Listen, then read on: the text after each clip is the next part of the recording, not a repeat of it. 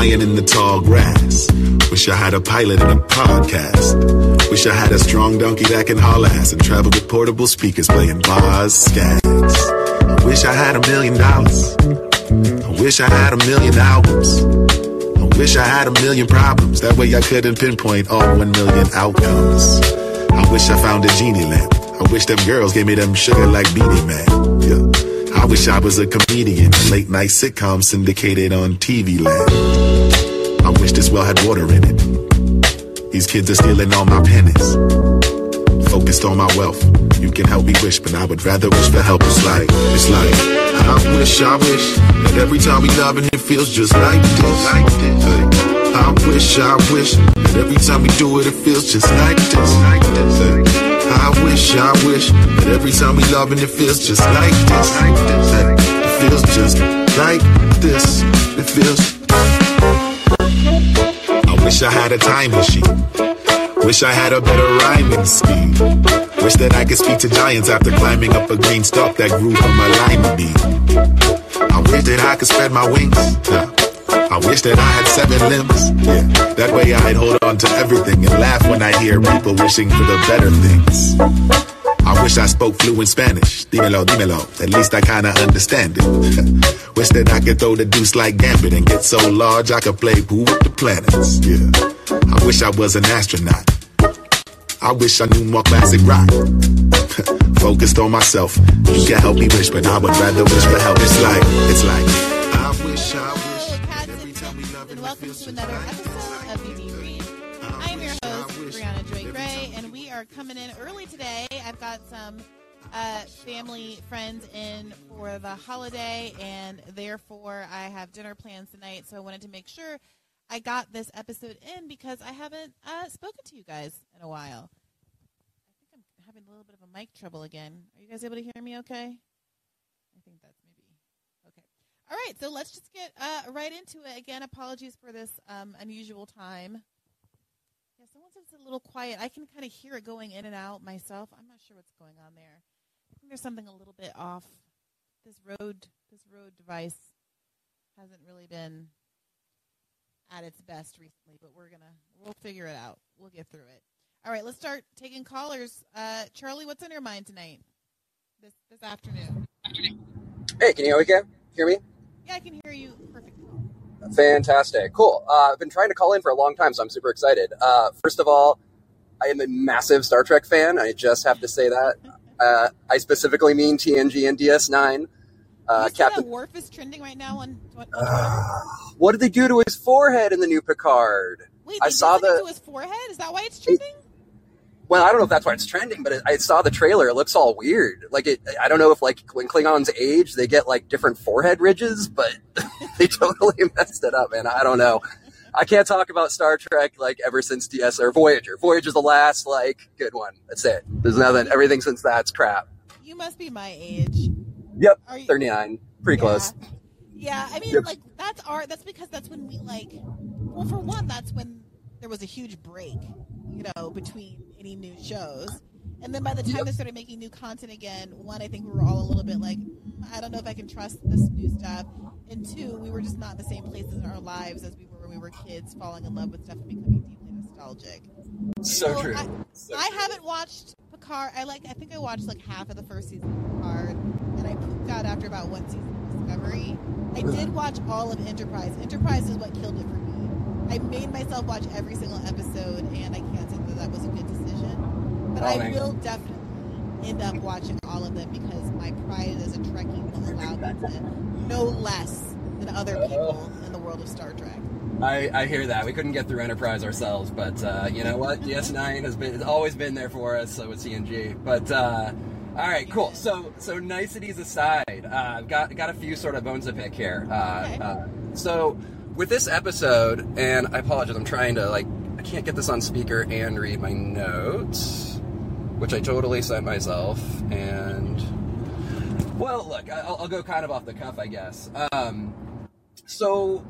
few of the things, first of all, I do not think you should debate Ben Shapiro. I think, especially the tenor of the conversation, to the degree that the purpose would be to, embarrass Ben Shapiro, like embarrass or be embarrassed. It's like that's everyone will come away from that conversation dumber than when they started. Like it's just not going to go well for anyone. I think like debates are really their best when the two parties are actually trying to sort of like establish what is factual and where the actual disagreements are. I think actually your guest, and I apologize, I'm totally blanking on his name right now. Nathan Robinson. Yeah, so Nathan, I think he actually kind of got to this towards the end where he talked about, you know, oftentimes in debates you end up in a place where it's just a debate around values, right? And I think getting to that core of a debate is so important and underrated. We don't do it, and we end up going, well, I have my set of facts and you have your set of facts, and then it's all about who can own who through rhetoric. Those debates. Do you think it's possible to get to that kind of value tee-off? First of all, do you think it's possible? Too, if it's possible, do you think it's worthwhile to get to that, to distill it to that point? Because three, is it the case that if you are able to expose what the value differences are, there it's possible that some people who might think they agree with Ben Shapiro, at the end of the day, when you just lay it out as a value difference, realize, well, maybe my value is that I want there to be a social safety net so that children have health care, that everybody has health care as a human right. If I roll it down, well, I mean, what do you make of that argument? I think that's fair. And again, so much of it depends on what you're going into it to get out of it, right? And I meant to lay my cards on the table. Like, I am not a leftist. I was once a capital L liberal, like go Hillary, you know, all that stuff. And I actually tried to sort of like look into the other side's views after Trump. I said, hey, I mean, all these people can't actually be demons who like voted for this guy. And like, what are they saying? I went down a Ben Shapiro rabbit hole for like a year because it seemed like he was saying some things that made some sense that were blind spots to the left in terms of immigration and certain other policy things. But here's the thing, like after a year, you're like, okay, like owning the libs is not that interesting. Like I get it. And I guess what I'm saying is like the other side of that is no more interesting to me, but I'm kind of heterodox. I really don't fit into like any of the boxes whatsoever. You can call me leftist curious. I agree with like a lot of your policy, you know, a lot of the policy things. Well, Charlie, let me ask you this.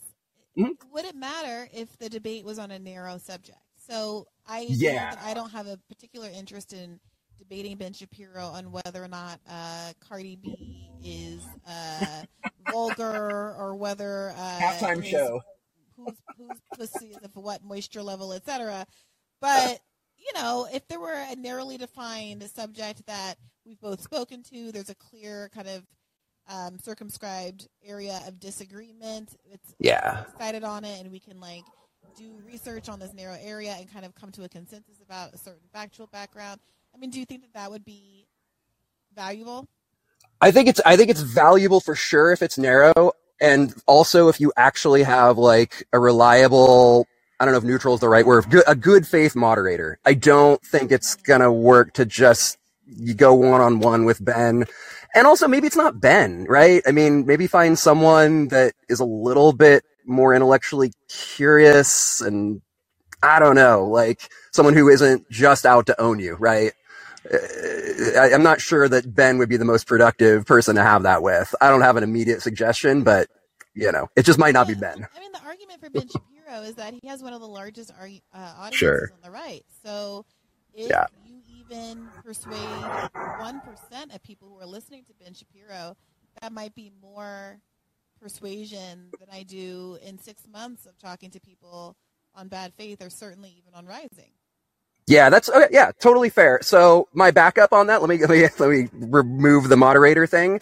Have you seen, he has like a Sunday special? I don't know if he still does it, but he at least used to have these like Sunday specials where he just sort of sits down 60-minute style, like one-on-one, and it's like very friendly. It's not like he brings people on there that he agrees with and disagrees with, and it's very conversational. It is not generally particularly combative, and he tends to be like, I just think that format actually then, if you're going to do it, is probably better than a let's have a Ben Shapiro debate. Does that make sense? I don't like debate. I mean, I think it's just so stupid because for one, right. I'm not in fucking high school and I don't know why you would be having a debate. Like, this isn't somebody's like rhetoric class or something. Like, I'm not a nerd in a blazer at Chilton or whatever. 100%.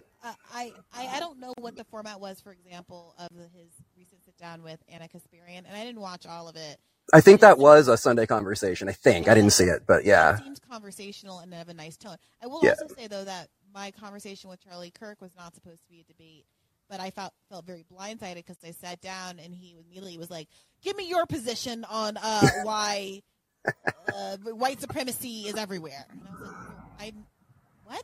That's your bag. Like, you give me your position. You probably did. Apparently, this is the chip you have on your shoulder. I'd rather talk about all these other kinds of things. So that didn't go as well as I would have liked, partly because there wasn't an agreement as to what it was going to be beforehand. But I can certainly imagine. I mean, I don't know. I take your point, but I think the question is, do you think that most of these debates are bad, or do you have edits that you would make to how debates go down? But do you think they are categorically a bad idea, or really is it just that here are the circumstances under which I think? It's the latter. It's for sure the latter. It's the latter. Format matters. Narrowness of topic matters. I don't know if you ever listened to them, but like the Intelligence Squared debates, I think are like as close to a great example of like how debates can be run. But those are, it's like Commonwealth Club, I think. Anyway, they do these debates. They're incredibly formal. They're probably more formal than like what you want this to be. But my point is, like, they're not all bad. It's not that debating is all bad, but most debating ends up bad. You've got to actually set it up ahead of time to be successful, right? Yeah, I hear that. Charlie, you started us off very nicely. Yeah. To consider, some of the factors at issue here. Thanks for calling in. Yeah. Thanks much. All right. Keep the faith. You too. Ruben Hart, what's on your mind this afternoon? Oh, where'd he go? Hey, Ruben. Hello. What's on your mind? Hey. Hey, Brianna. Ça va? Ça va bien, merci. How are you? Yeah. Très bien, très bien. So, I liked the interview you did with Stephanie. She's like for me, she's awesome, and she really much puts like economics in a basic 101 type of mind frame, and it's much better than your Worf interview because I agree with, I think his name is Jonathan in the chat, where he said like his point of view is very like depressive, which I also thought it was oppressive, but that's one thing. But yeah, kudos on that one interview with Stephanie. She's awesome. But I do want to bring up something interesting that you brought up. You and Robbie spoke about with Nikki Haley. And it's something that, I mentioned I am conservative. And when I do call out racism, and I'm a person that, that pretty much thinks that racism is hard to erase. Like, it's going to stay. And it's sad, but that's the reality, because racism is about power. And this goes with sexism as well. And when you guys covered the Don Lemon segment, I've witnessed that like my conservative gal friends, and I'm not sure. Well, from a personal experience, like I would see conservative women not kind of, but like they do get sexist remarks thrown at them, but their liberal female counterparts like don't stick up for them. This was apparent with Nikki Haley and also with Lauren Boebert when she won her re-election by small margins. I think this one guy who's a never Trumper from Hawaii was in the Joy Reid show and said, "Hey, it looks like OnlyFans," and I was like, "Bro, I remember that." Both Claire McCaskill and Joy Reid were laughing it off, and then they didn't defend or stand up to Lauren Boebert. I mean, stand up to protect her, and it's something that my conservative girlfriends they point out. See, this is why feminism doesn't work for us, because for them, if feminism does work, it should cover all women, and not just all women, but men too, because I've seen this in the Johnny Depp and Amber Heard trials, where these same, quote, feminist liberals, specifically in LA, say that they have not seen the trial, but for some reason they have 2 cents to pick on it, and they they literally put Amber Heard as the imperfect victim, but in reality, I've seen the trial, and even my conservative gal friends, they've seen the trial to the point where they're like, no, Johnny Depp is the actual victim because she literally threw a bottle of wine and severed his finger. And she was literally like on voice for berating him, and that she wanted to F him even though he was tired. So I'm like, that kind of is also sexual harassment. Like, if a girl tells a guy, oh, like, I want sex, and if you're not putting it up, then you're a pussy or something like that. So, but anyways, going with Nikki Haley and stuff, I just really much, my little rant or, well, I don't want to say, well, it's a rant, but I feel like feminism today just only works for narrow-minded establishment liberal women, and it hurts like conservative women, because if we have seen this in media, then how could we work around it, where feminism works for everyone and not just liberal women, but you know, like everyone, because I do believe that. Yeah, I think what's happening is, you know, bad, narrow-minded, hypocritical people are bad, narrow-minded, hypocritical people. And it has it's not feminism's fault that Joy Reid is bad and a hypocrite. It's not feminism's fault that even people like Gloria Steinem, who are foundational to feminism, you know, said things like women who support Bernie are only doing it for the boys, right? Just exactly. Gloria, and you said that, I was like, yes.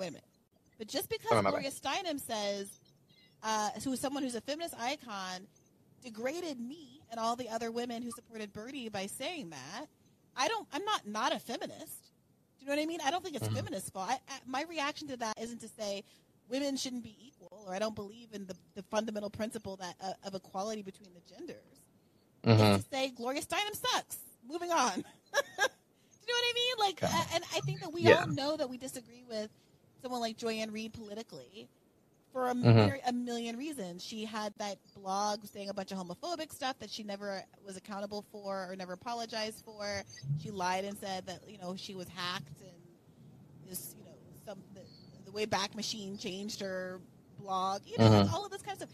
So to the extent that any of them don't stand up for, in the face of sexist comments, even if they're being directed at people who I also don't agree with, like Lauren Boebert, if that's consistent with them being kind of like hackish and inconsistent.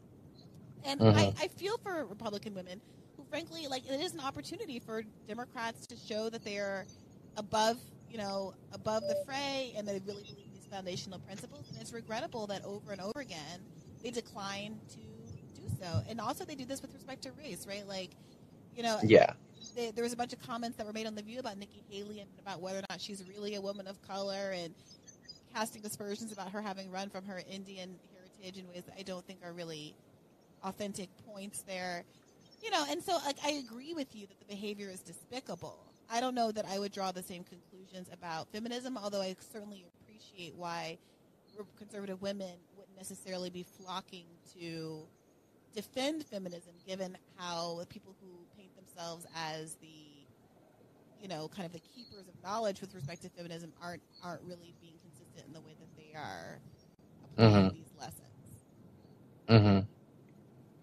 Yeah, for sure. I did want to say about the whole Gloria Steinem thing, which you brought it up, and I agree with that.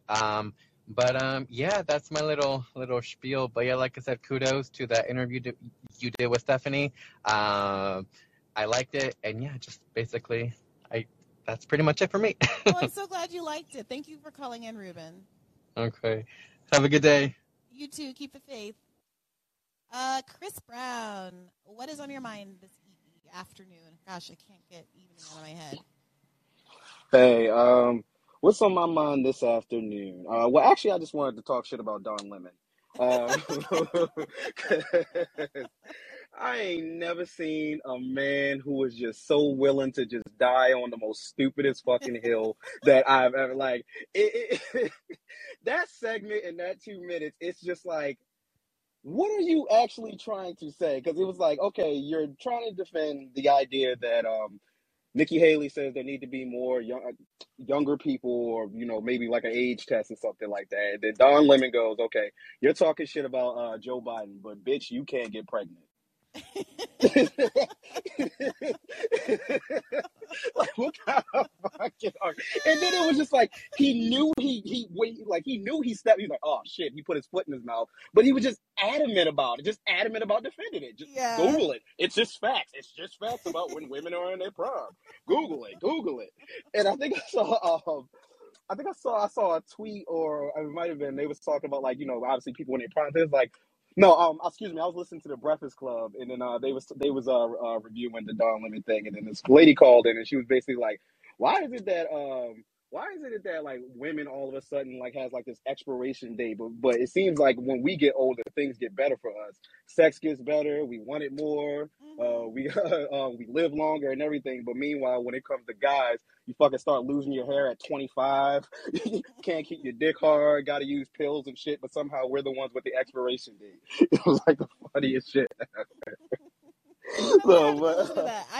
I know the Breakfast Club had a good time with that clip.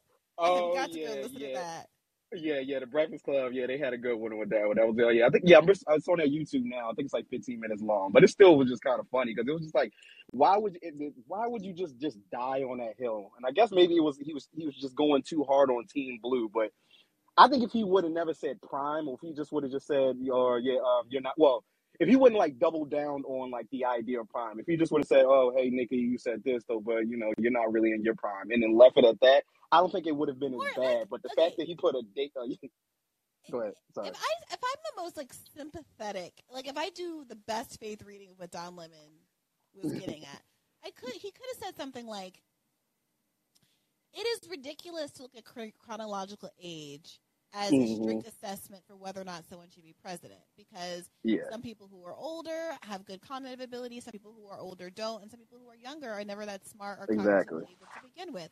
Just like some people say a woman is past her prime when she's, you know, over the age of 40 or whatever, but that's obviously ridiculous. And just like we shouldn't limit women as past her prime, you know, in a way that would also constrain Nikki Haley, we shouldn't limit Joe Biden as past his prime just because he's an octogenarian. But he didn't say that. Exactly. Like, it was just so many ways he could have done it. He just wanted to die. You know what it is? I just think he's like tired, because I actually think he's about to exit. I don't know when his contract is going to be up, but I don't think it's getting renewed. I think he feels some kind of way that I think he looks at what he's at now as a demotion. He had his nighttime show, and now he's on the morning with this girl off the beat who he can't seem to get along with, and just despises the idea that she interviewed somebody without like his consent or without so it was just like you can kind of see like it's starting to just feel like he's mad that he can't drink on New Year's Eve like that anymore and get shit faced. I think when the main guy got canned and everything, I think Don is one of the dudes who was like really affected by it. And he's like, damn, this isn't like fun anymore. And I think it's kind of over for him as far as they're seeing that. Yeah, I don't know if you saw, we covered it again this morning because the new news was that he wasn't in today. And there's rumors swirling that he's basically being pushed off of this new show now. And then CNN came back and said something like, no, that's unconfirmed rumors. But the official statement kind of actually sounds like it confirmed the rumors. Insofar as it said, he's just taking some time to see where his head is at or something. Which that sounds all over the place. Right. Like, I don't know if he can come back. It's not that this is obviously the worst thing that ever happened. I mean, he didn't masturbate on camera. He's not Jeffrey Toobin. He's not, you know, there's not some trove of tweets where he said the N-word and made all those anti-Asian remarks that Elizabeth Warren staffer made, or, you know, this isn't the worst thing that's ever happened to a person in this position. It's just so cringe. It's not as bad as other things, but it's somehow more difficult to explain. It makes no sense. Like, why would you say this? It's an unforced error is what it is. Yeah. It really is like what you said is like an unforced error. And I mean, honestly, I think that one clip you guys showed of him, I guess when he was in his prime bourgeoisie black guy thing, where he was telling, you know, he was really leaning into respectability politics as far as black people. I think that was a lot worse, but you know, you can shit on black people and not, you know, don't really have to get too much of the consequences of that. No, so. It's true. Yeah. He rolled this clip. So we played this clip of Don Lemon doing black respectability politics during the Obama era, telling people that black people needed to pull up their pants and then maybe they'd get some respect. And also they need to stop littering, because he said, I've lived in many white neighborhoods. I've lived in so many white neighborhoods. I've lived in all the white neighborhoods. I've been to the Caucasus Mountains. And you do not understand what it's like the second I had to touch down in Africa and see these slides. Oh, my gosh. Jesus. He said, I live in Harlem now, and I am flabbergasted. I can't take this. There's a man who plays the national anthem with the trumpet on the goddamn street, between the goddamn on the black Israelites yelling at people with their microphones. Enough is enough. I can't do it. Do something about the smell of incense. I do not need to purchase this cocoa butter cream on the way to work. It is assaulting my senses. If I see another girl with a bonnet, I am going to lose my shit. But what really took me out about that clip was that all of the B-roll footage of men sagging their pants, well, white men. Like 50% plus white men. I was like, that ass crack is looking mighty pale.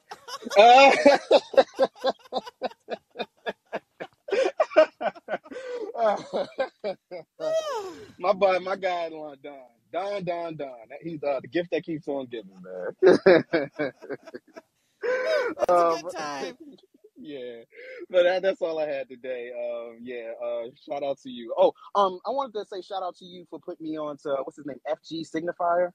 Yeah. I've been on literally a binge of all his content. Like I started with the left.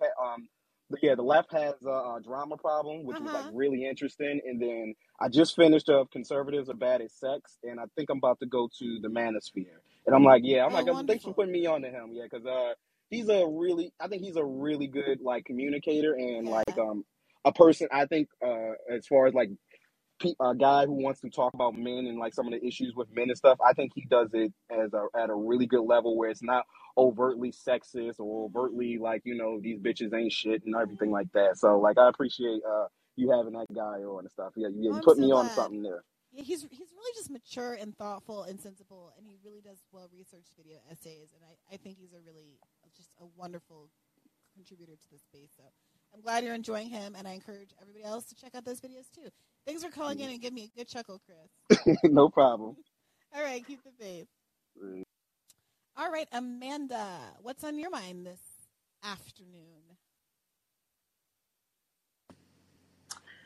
Hello, Brianna. How are you doing today? Hello. It's nice to hear your voice. Missed you. Oh, well, how about? Oh, I guess I did skip Thursday. I apologize. I'm obsessed. I'm sorry. No, I'm sorry. I missed you guys too. I also know that people probably really wanted to talk about Stephanie Kelton, and I felt bad about it. I was tired. I don't even have an excuse. Wait a minute. Wait a minute. I'm just gonna say, being tired is not an excuse. It's a reason, and it's legit. Well, I appreciate that. I appreciate all of your guys' grace and patience with me. What's in your mind? I'm done with the grace and patience. Okay, I've given it all up. All right, give it to me. So I really appreciated the episode that dropped today, and there were a few things that were helpful for me, and this is something that I think I mentioned in a call-in with you before, that it's nice to see. I don't get a chance to see what do you say after you say, well, Hillary Clinton's a war criminal, and the person who's a Democrat looks straight in your face and says, but she's a woman, and we want the first woman president. But I didn't have an answer for that didn't seem sexist or bad. And so I appreciated this conversation. In fact, I would love to hear you guys have conversations on a lot of things. And in fact, wouldn't it be great if there was a way to build a narrative for people that are on the progressive left, on the anarchic left, on whatever kind of, however you want to define it, the people that don't currently have a strong narrative that flows beyond the first argument. Yeah. And I mean, this is your area, right? we need a better narrative for explaining what's going on. And I think there's ways to do it that are, I mean, I just watched a really good clip from Tim Minchin. And if you don't know Tim Minchin, I'm sorry, but he's a very interesting Australian thinker and performer and comedian. And he wrote the musical Matilda. But his point was, if we're going to, you can't get to the new world of empathy and kindness and goodness by beating people up when they don't agree with you by 1 millimeter. And I appreciate that we need to build better narratives so people who did feel excluded can be brought back in, people who feel hurt, because, I mean, there's a lot of shit because of the misinformation of media. Thank you, mainstream media. You know, that we needs to be healed. I agree. And that's why, I am, although I have my days and my moments and my segments, I really am appreciative to have the platform on Rising, because I have so much more clarity every day, getting to go over and over these things, having Robbie as such a gracious sparring partner. And honestly, need high quality care, having Medicare Advantage. Is that on my end? What on earth was that? Oh my God. I don't know. It wasn't me. What in the autoplay was that? It wasn't me. Oh my God. Okay. I'm sorry. I don't even know what that was. But it's just, it feels important. And I hope one day to be able to write a book of my own or somehow concretize some of these things that we learned. But I am also very grateful that, that Nathan wrote this. I mean, I picked with the one subject, the government is the problem, not the solution, because that was the first of 25 arguments that he lays out how to address in the book, because it's something that had just come up on the show with Robbie. But, I'm looking at the table of contents right now. It is like minimum wages and rent control are economically disastrous. That's something we hear all the time, right? Taxation is theft and or slavery. How often do we have that argument? Capitalism rewards innovation and gives people what they deserve. How often do we hear that? The United States is a force for good in the world. There's no such thing as white privilege. The left are woke totalitarians trying to destroy speech in the name of social justice. Socialized medicine will kill your grandma. I mean, the 25 arguments that he's picked are really the ones. And I found myself, as much as I do this, and I feel like I am kind of thoughtful about my approach, there were things that I learned from reading, what I've been able to read so far of this book that really were helpful to me, principally among them, that leftists need to read more about what the right is writing and listen to them and not walk around so hubristically thinking that we understand the arguments they're making and where they're coming from. Just because we disagree with it doesn't mean that we understand what they're actually arguing. Definitely. And I also want to call out the discussion you had briefly about when you interview people, and you've read their whole book, the critique that he gave back about that it's two people that have read the same book and not is not as much in Discovery. And I appreciate hearing that you are working on, you're constantly thinking of how can I be better at what I'm doing. And I really appreciate that. And I commend you doing it out loud for us to hear so that we know that it's okay if we find a different way of doing things, that it's not the end of the universe, Oh, well, I appreciate you appreciating it, and I really do feel like we're, especially with this call-in show, working through this stuff together. It feels like a Socratic community exercise where we're all helping each other to figure this stuff up. So I'm very grateful for all of you and for this space. So thank you for calling in, Amanda. Yeah, sure. I loved seeing that light bulb go on. It's why I became a teacher. So I like seeing it. Anybody that I like. Have a great. What do you teach, Amanda? I don't teach anymore. I used to teach high school English. Oh, wonderful. Oh, yeah.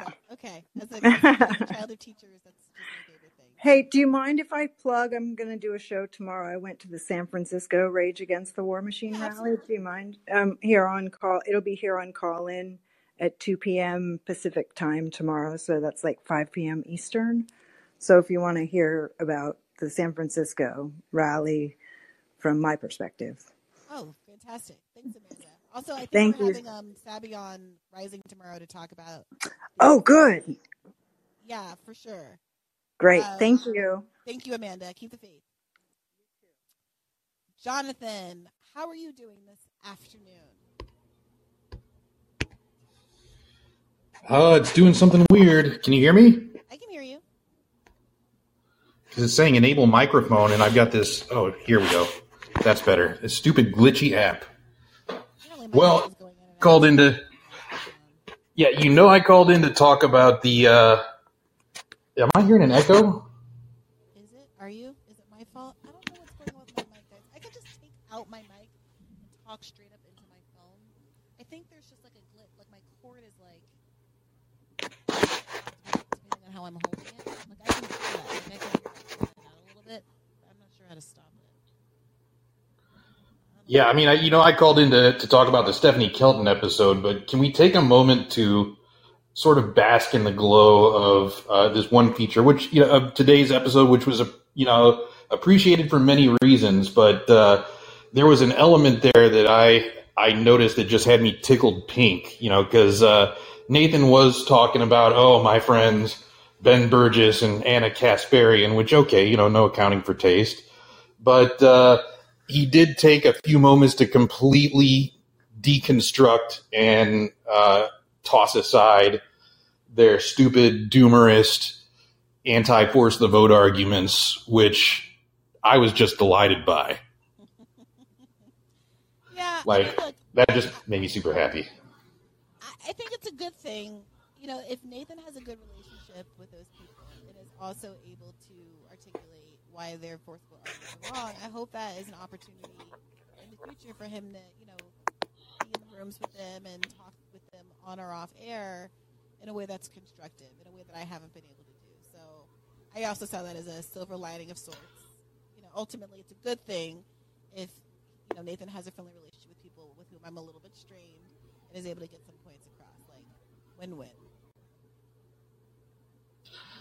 Yeah, the Stephanie Kelton episode, I appreciated also for many reasons, one of which was she was really one of the few people that could, respond to, Rick Wolf without, kind of insulting or offending or putting him down. I mean, how could she? He's coming to speak to her class next week. And I thought it was very classy the way she attack the problem, not the person, and framed all of these things. And she is good at framing these things in kind of a basic level thing. But framing these economic issues in MMT is a tricky and very experimental kind of area. And, one of Stephanie Kelton's thesis advisors, somebody I've been trying to engage in conversation about that, because he's definitely interested in kind of, pushing the boundaries on that. Randy Ray is one of the kind of OGs of MMT, and he was one of her thesis advisors back when she was Stephanie Bell,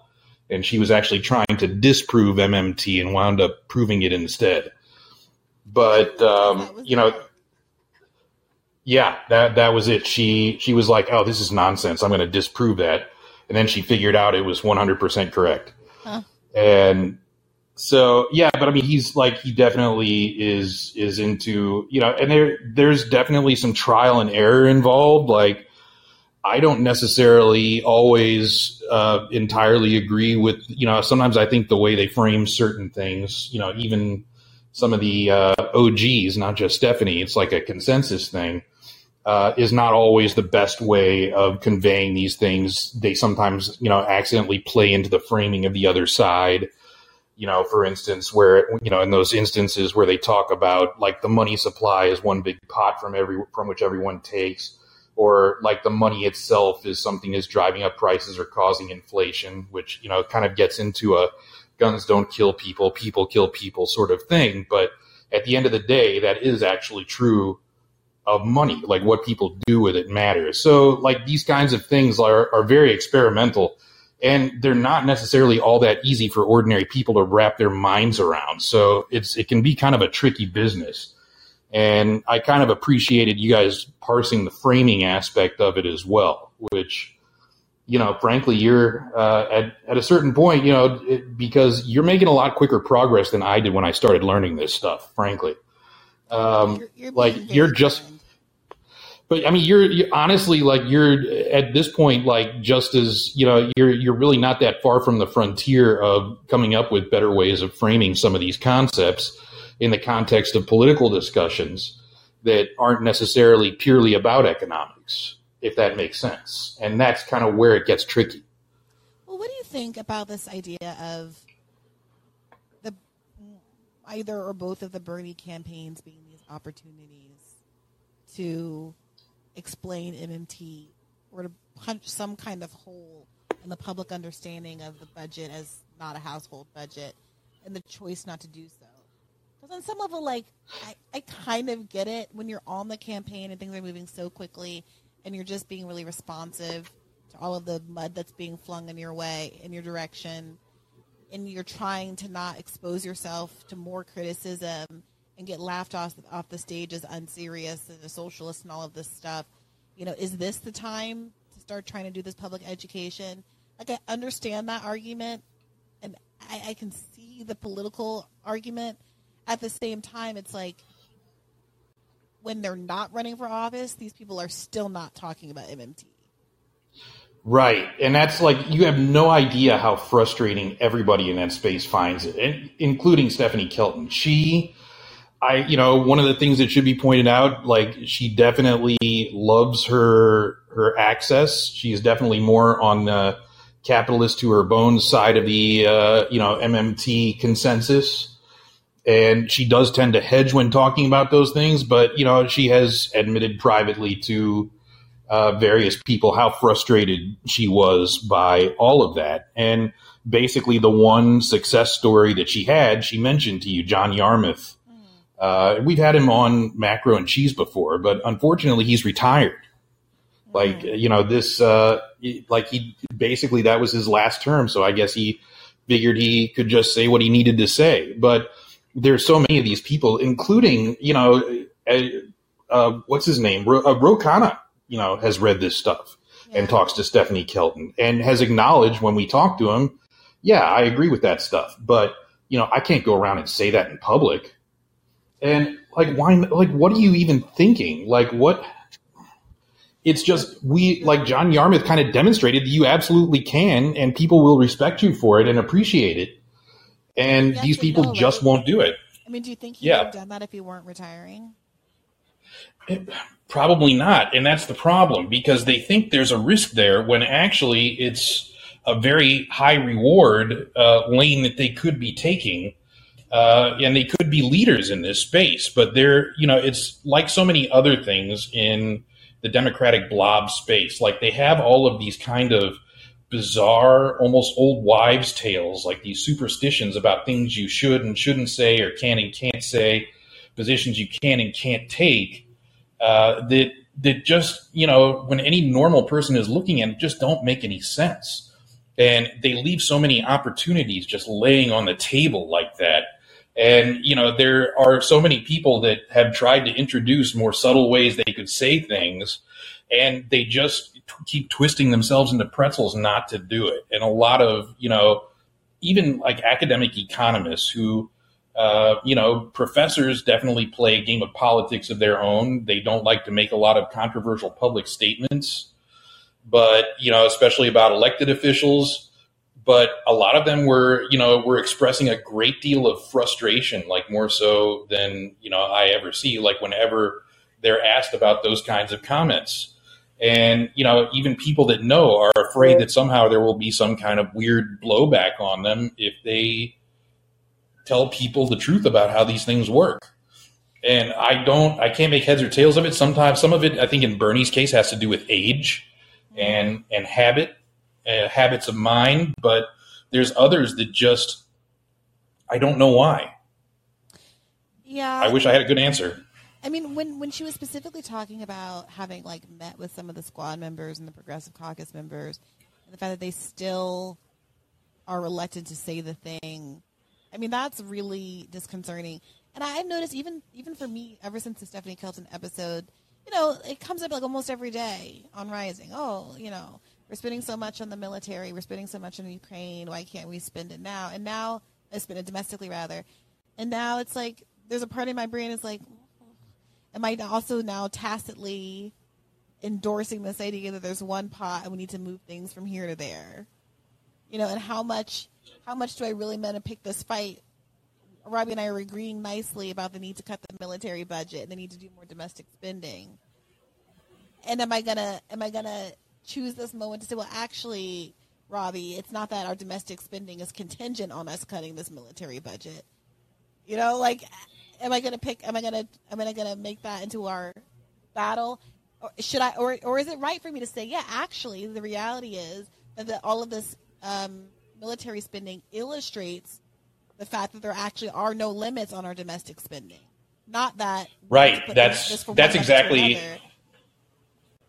Yeah, that's my first thought. Actually, that's exactly the way that I would go with it. Like, you have proof positive, okay? That and it's not just the military budget either. Like, if you look at things like the TARP bailouts after 2008, mm-hmm. and the COVID spending that almost all went to businesses. Okay, like the Paycheck Protection Program or whatever. Like, mm-hmm. they weren't using that to paycheck protect. They were using that for stock buybacks. Like, there is as much money as they need, just not for you. Yeah. Yeah. And that, I think, is a perfect illustration of the point. That's a great way to go about it. Which is why, I mean, we need reasons other than spending. And this comes back to something that Nathan was saying, that, like, using arguments about expense for why we shouldn't do X, Y, and Z instead of using the moral argument gets you into trouble. Because if MMT says we can spend as we want, basically, with some limits, then that's an argument to continue military spending. So you have to have the argument and the alternative of why we don't want to do, do imperialism, just like you have to have the moral argument and the alternative for why we don't want to do mass incarceration, even if there are some people who will agree with you to decarcerate because it's expensive to lock people up. What if that changes? What if their argument and the alternative, okay, we'll just murder people. We'll just kill all the prisoners because that's cheaper. You know, so I appreciate where Nathan's coming from there as well. Yeah, I also like the way you framed it in the episode that dropped today. I know you didn't record it today. At least I hope not, for your sake, because I think it dropped at like 5 in the morning. Yeah, because, I mean, keep in mind, like, I work a double 24 on the ambulance on the weekends, right? So I was actually up when it dropped at like 4:30 or 5 in the morning. Wait, a double 24? Like, ooh, what a treat. Yeah, like I work 48 straight. Like, we're not out obviously running calls the whole time, but sleep is irregular. So, like, I was up running a call at like 4:30 or 5 in the morning. Jesus, Jonathan, is that like legal? Are you guys like crazy tired? Technically, yes. They don't even have to give us a technical lunch break, but because we're out there on our own, like, we're like, hey, you keep trying to run us and not give us a lunch break. We need gas just like the ambulance does, so we're going to stop and take one.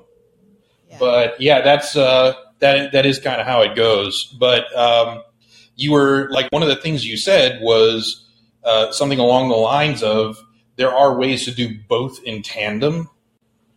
And I think that you have a particular gift for that sort of thing. And I do think we get to see you experimenting with that on The Rising. And it really is kind of a delight to watch the trial and error and the constant improvement process, which I learn from as well and use. So, well, I appreciate you saying that, Jonathan. And it does really feel like a privilege to be able to kind of workshop this stuff for a living. So thank you for all of your patience as I try and fail.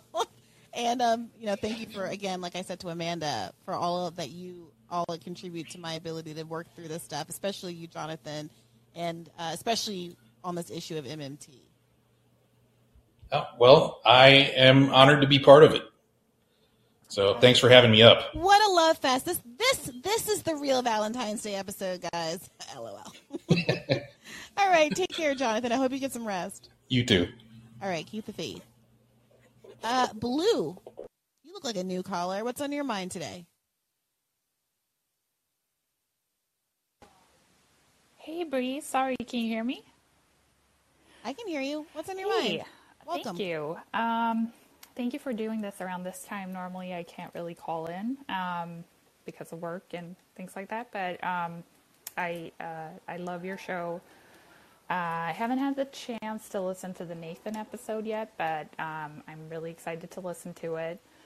When I dialed in, I heard you talking to somebody about debating Ben Shapiro, and I just want to say, if you get a chance, I think you should do it, 100%.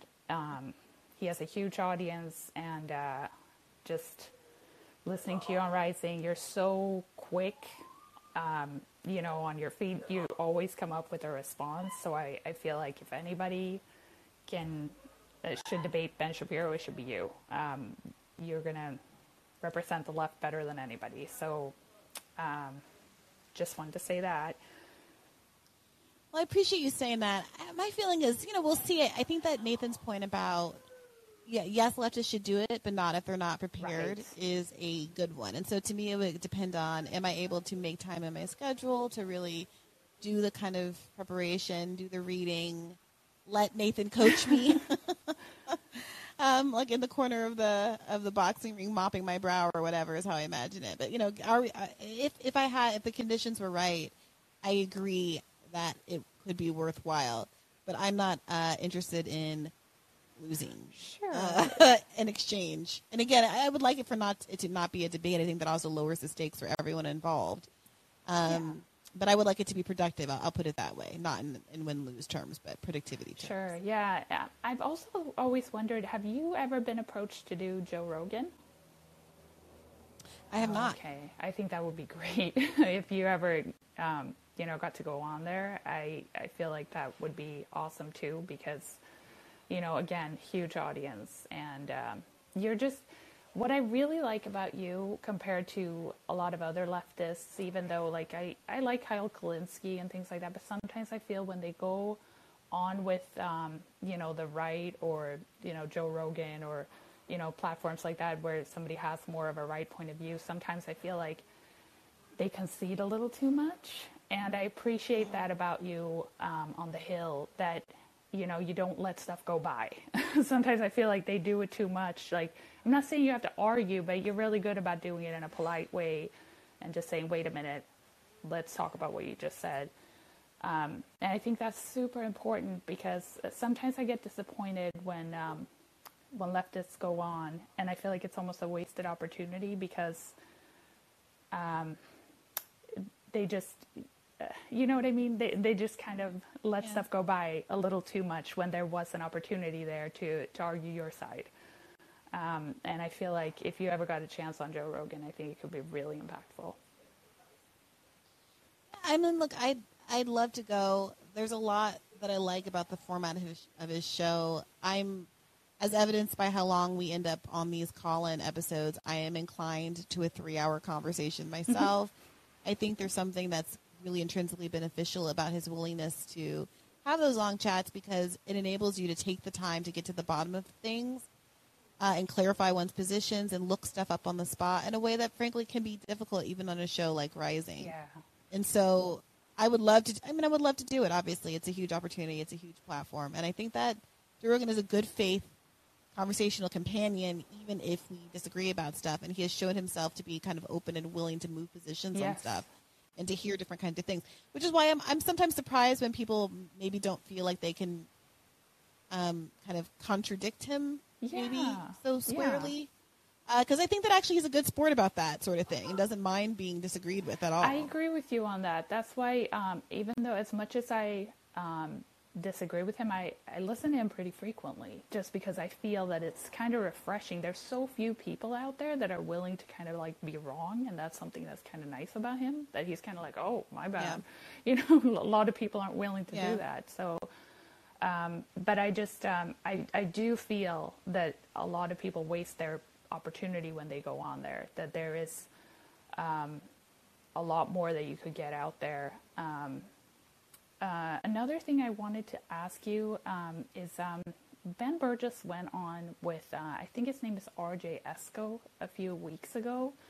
It might be a little bit longer, actually. He has like a smaller YouTube channel, I think. And I watched them debate Force the Vote, and I never actually saw, I don't have social media myself, so I don't know if anybody commented on it, but I haven't really heard anybody mention it. But I have to say, RJ Eskow, he appeared to be for Force the Vote, and I think he really was the first one where I saw Ben Burgis kind of, you know, I think he was a little surprised that they weren't agreeing on this. And I saw a little bit of this. This was like a couple of weeks ago, a little closer to when all this stuff went down with the Republicans. Right, yes, yeah, and he had invited him on, and I don't know, I don't think Ben Burgis was anticipating it to be, I wouldn't say it was adversarial, but he seemed to have more disagreement than it looked like he was expecting. So it was pretty interesting because I noticed that he had a hard time defending his position. I thought it was a good debate. I thought RJ Eskow did a good job. So I just wanted to know if you'd seen it. I don't want to say that I've seen all of it because I'm not sure that I have. But I definitely saw some of it, and I definitely agree with you. I don't know. It's interesting. Sometimes, I don't want to try to anticipate other people's minds, like inner thoughts or what's motivating them or their mens rea or whatever. So, but it's what it feels like. My impression, what I experience, is that it sometimes feels like when I'm talking to some people about Force the Vote, that they don't respect me, and they're not hearing me as a consequence of just fundamentally not respecting me. Yep. And I hope that if there are other folks like RJ Eskow, I'm not sure how to pronounce it, or others who, for reasons because they have a prior relationship or other reasons that are maybe more rooted in identity or whatever the reason, not trying to cast aspersions, but for whatever reason, if other people can be heard better than me, I'm happy for that to have happened, and whatever it takes to convince the folks that I think need to be convinced. But on a personal level, it is very frustrating to feel as though the vessel matters so much. You really said it. I had the same impression when I listened to it, that it was like, wow.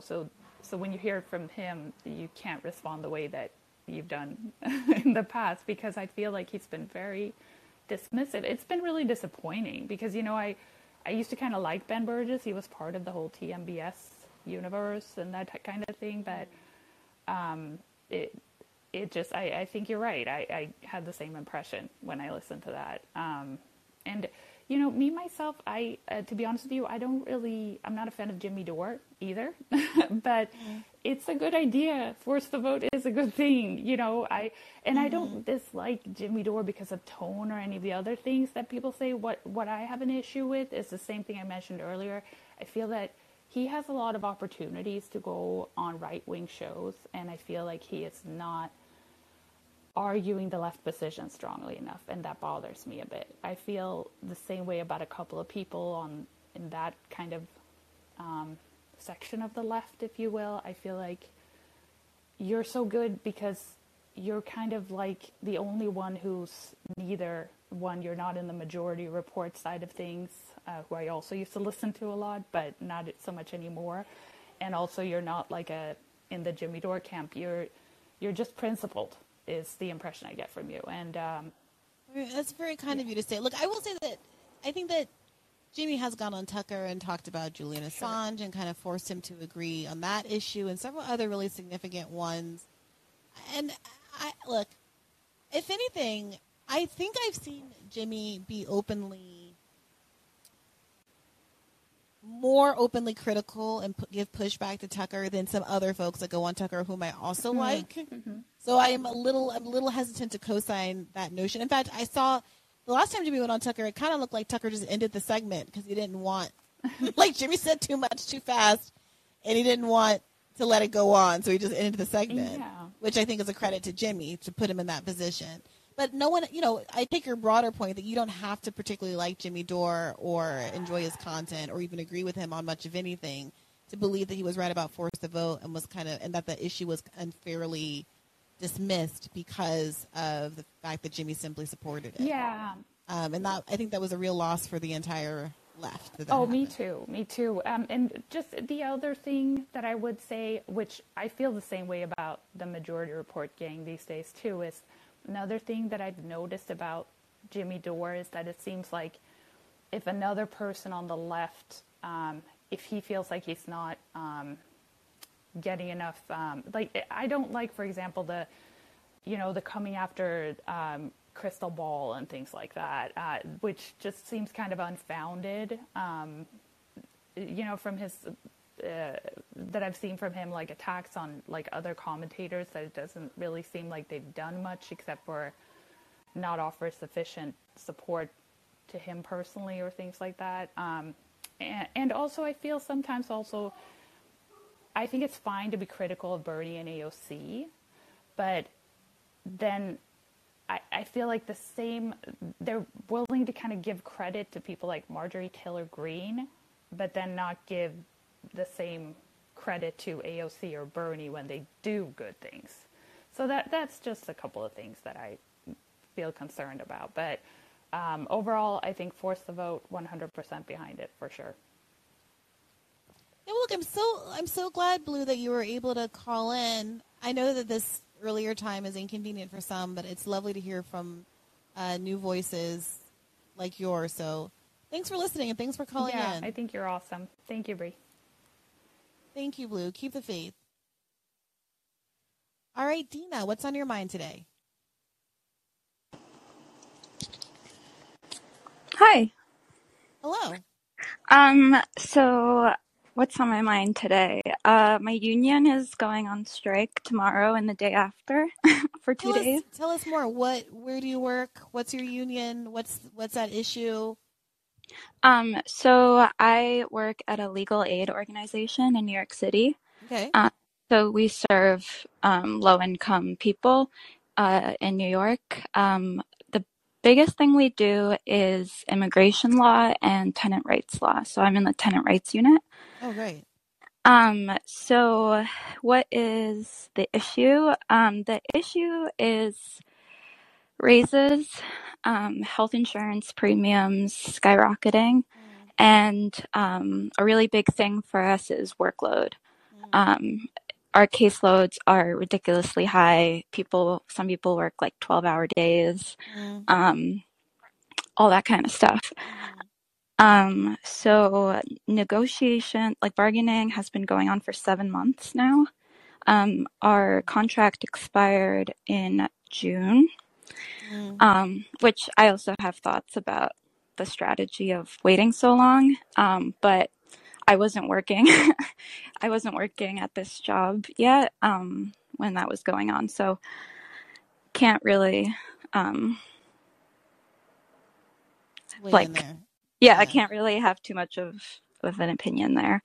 But yeah, so it's been very exciting. I'm learning so much about the organizational structure and logistics that go into a strike, and like, for example, like I'm a strike captain, so everybody is being divided into groups of 12, called a strike pod. And then we also have a bunch of committees. So we have a hardship committee, so that it is in charge of the strike fund and distributing those funds for people who need it. There's a benefits committee that is in charge of making sure that people get strike pay. And if we end up going on an indefinite strike later, they would be in charge of also, in New York, we can get unemployment after a week on strike. So, which is super helpful. To the point where the biggest reason why people are reluctant to go on strike was actually not really financial stuff as much as it was concern for our clients' well-being. Yeah, that's the trouble with those client services positions. Yeah, it's kind of similar to like the nurses' strike. Yeah.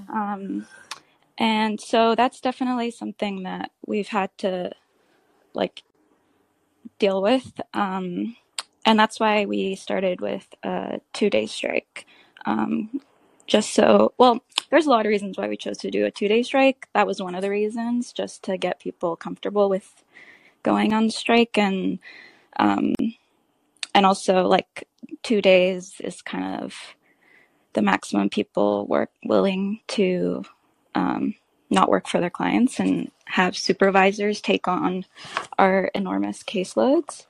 But also because setting up the infrastructure for a strike is a lot. Yeah. And it's complicated. Can you tell us a little bit about what that means? Because I think when we were talking about the railroad strike and it started to come out that they weren't really prepared to go on strike, and that was part of why there wasn't pushback against Biden's strike breaking. It's difficult for people who haven't, like myself, haven't really been through the process to really understand what it takes.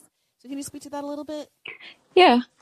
So, I mean, the thing is that leading up to a strike, a strike is like the most escalatory step of the entire bargaining process. And so in order to be ready for a strike at this point, you have to be, doing like the organizing and talking to members and so starting with like smaller actions that people can participate in. So we had a few months ago, we had an hour-long like lunchtime picket that people were able to come to, which is also kind of like a trial run for now what we need to do, which is picket duty for 2 days. Then like there's the build up to the strike authorization vote, where again, like you're doing the organizing, talking to your fellow coworkers, and like, you know, a great question that someone came up with to like talk to people was, instead of saying like, why are you reluctant to strike? What would make you comfortable going on strike?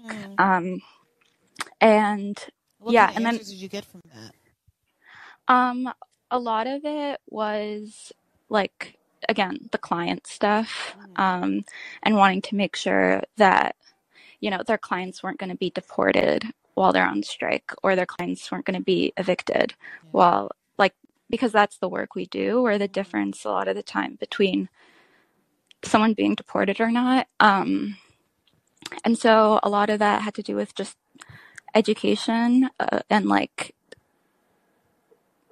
making it clear to people that, like, it also depends on the unit what kind of work they do, but like a lot of times you can schedule appearances in court, you know, on different days. You can't, like, we are all sending our supervisors strike memos with like all our cases and all the information they need to do our work. And just generally like people preparing, because it's not like every single client that you have is going to have an emergency in those 2 days. It's just people who have, you know, like have signed a stipulation of settlement that they're going to pay their arrears by a certain date, or else, you know, again, risk being evicted.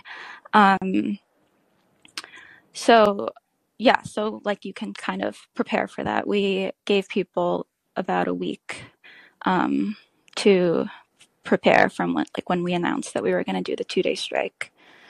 And then also the second thing was talking to people about like losing your pay for those 2 days and how that would work. There were people that like didn't know their union rights and thought that they would be fired or retaliated against if they went on strike. So it sounds like you, and I mean, obviously the purpose of the strike is for these workload and pay issues that you described, but it also seems like you're doing some really kind of foundational education, labor education, that could have much longer legs than just this one moment. Yeah, definitely. And like that's the difference between like the business model of a union versus the organizing model of a union, where it's like you're not, the union isn't just providing you a service in exchange for your dues. It's like actually a consciousness raising, like getting people to be involved in direct actions, and building that solidarity and that, yeah, and that education. Ben had a great question in the chat actually about the logic behind announcing in advance that it's going to be a short, a strike of a limited duration, in this case, 2 days. One might think, well, if they know it's going to end, they can hold out, and so does that diminish the power of the strike? I mean, do you know much about the rationale? Yeah. So the thing is our bargaining unit is about 250 people. So in that large of a group, you're not going to be able to keep a secret. We tried, and it leaked. So we announced that we were going to go on strike, I think, on Tuesday. And by Thursday, management was already aware. So one way that we tried to minimize how much time they had to prepare was telling our members that they should be ready to strike by a certain date, but not necessarily which specific dates. And we told them that like 2 to 3 weeks ago. So yeah, you kind of try to minimize it. In terms of management knowing that it's 2 days, I think that doesn't minimize the power of the strike, because the 2 day is a warning.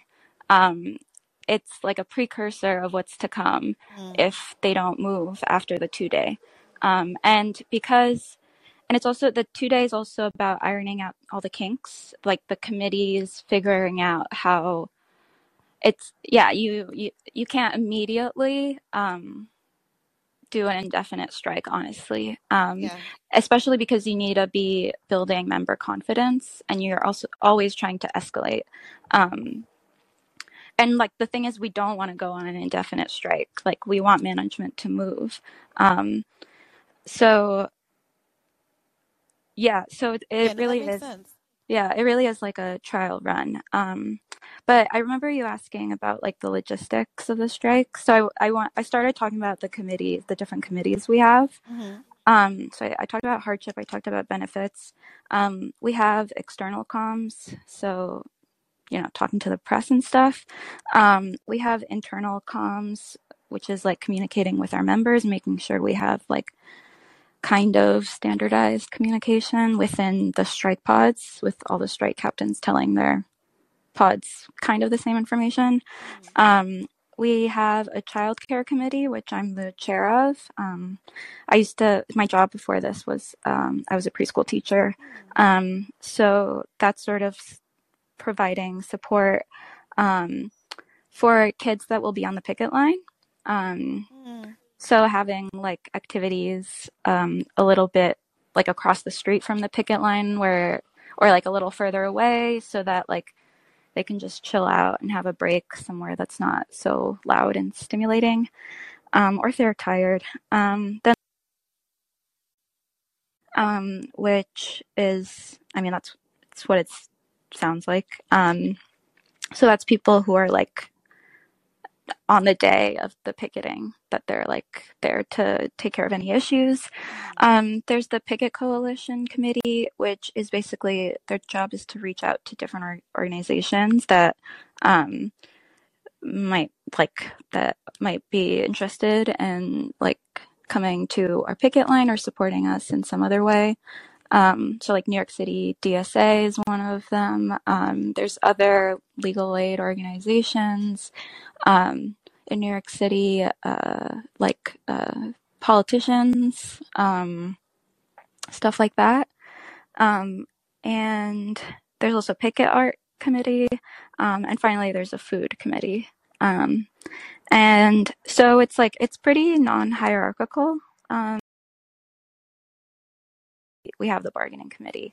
So on the second day of the strike, there's going to be a bargaining session. So we'll see what happens.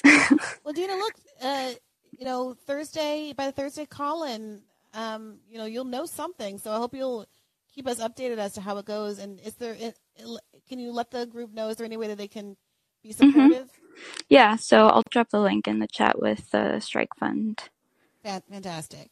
Thanks for calling in, Dina. That's exciting stuff. Thank you so much. Yeah, of course. All right, keep the faith.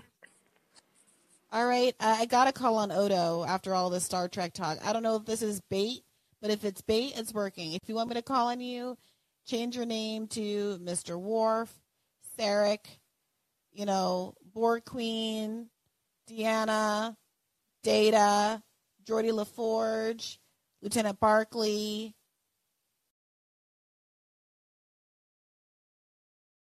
You know, I'm a simple gal.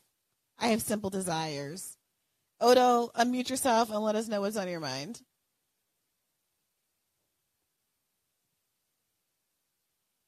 You guys hear me? Hey, Odo. Hey, what is going on? I apologize. I'm driving. Is there an echo? Are we all good? We can hear a little ambient noise, but I think it's okay. Okay. I will try to alleviate it. Well, you know, first-time caller, long-time listener. Love me some Star Trek. Love people who love Star Trek. It's a good time. Let's see.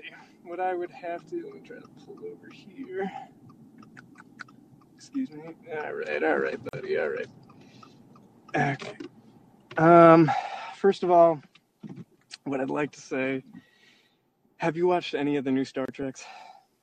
So I watched about the first season of Discovery, and I watched like 3 episodes of Picard, maybe. Yeah. But not very much, no. And I'm going to fix that. But no. Should I? Like, how are you feeling about them? Yeah. All right. I'm not going to do any spoilers, but do you want tonal? You know, do you want like a tonal vibe, or do you want some neutrality? I mean, like my impression of Picard was that it was like Dark Trek. That people don't like Dark Trek, and I'm one of those people.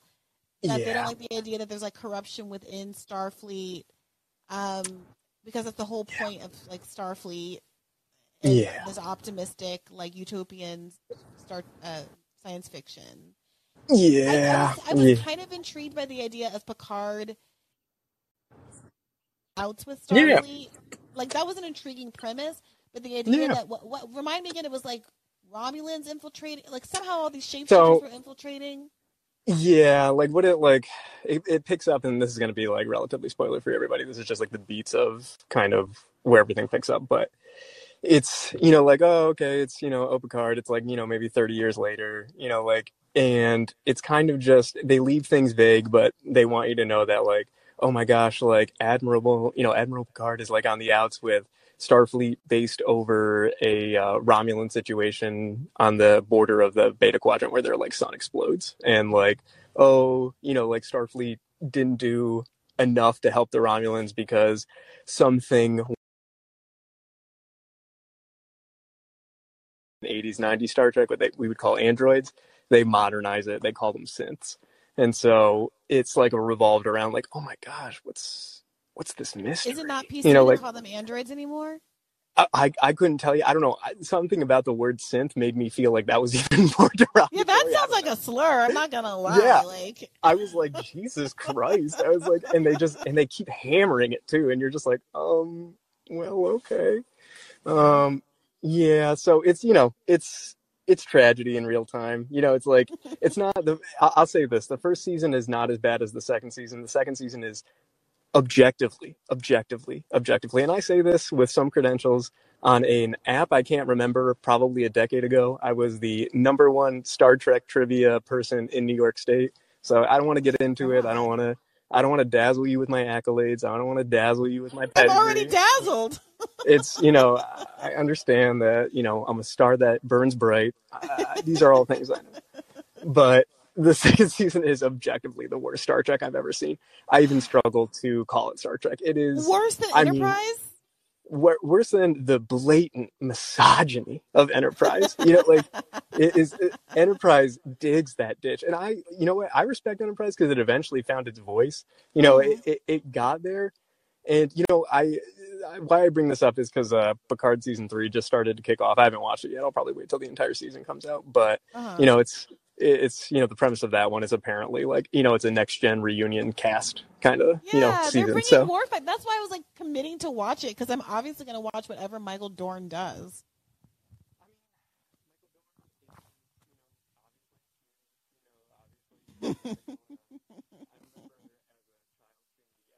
Of the one they go back to 2024, yeah, I'm going to give you a small spoiler for season 2 if you don't mind, just because this is a bugaboo. It's not going to ruin anything, but they go back to 2024 in season 2 of Picard. They don't even fucking mention the Bell riots. Bell's rebellion? Are you serious?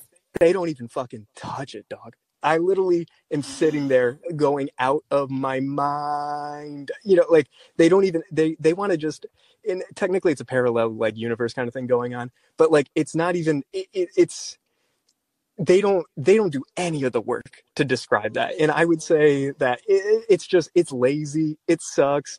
It's bad. I love Star Trek. I love, you know, me some Picard. Why would they do that?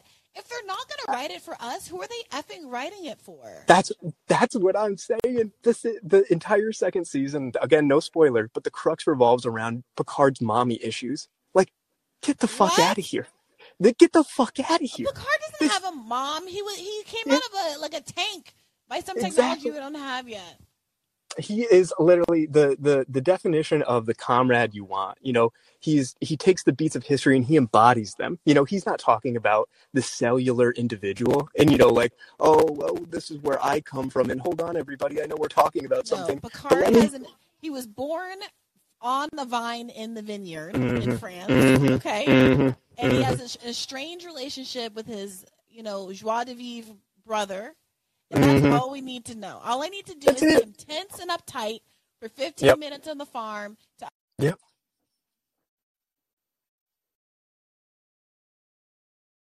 He did more story explaining the realities of human life when him and his brother are tossing and turning each other, beating each other up in a freaking, you know, vineyard. Okay, that displays to you at least some timeless human condition stuff. Picard going over and over. You'll watch it hopefully one day and be disgusted. Maybe you won't. I don't know. It's not. It's honestly, it's truly for the tried and true. You know, like and you almost, if you hate yourself a little bit, you'll watch it. But it's tough. And Discovery. Here, I'll say this about this, and then I can move on from Star Trek. Everybody, obviously, again, as New York's, you know, heavyweight from 10 years ago. You know, it's just.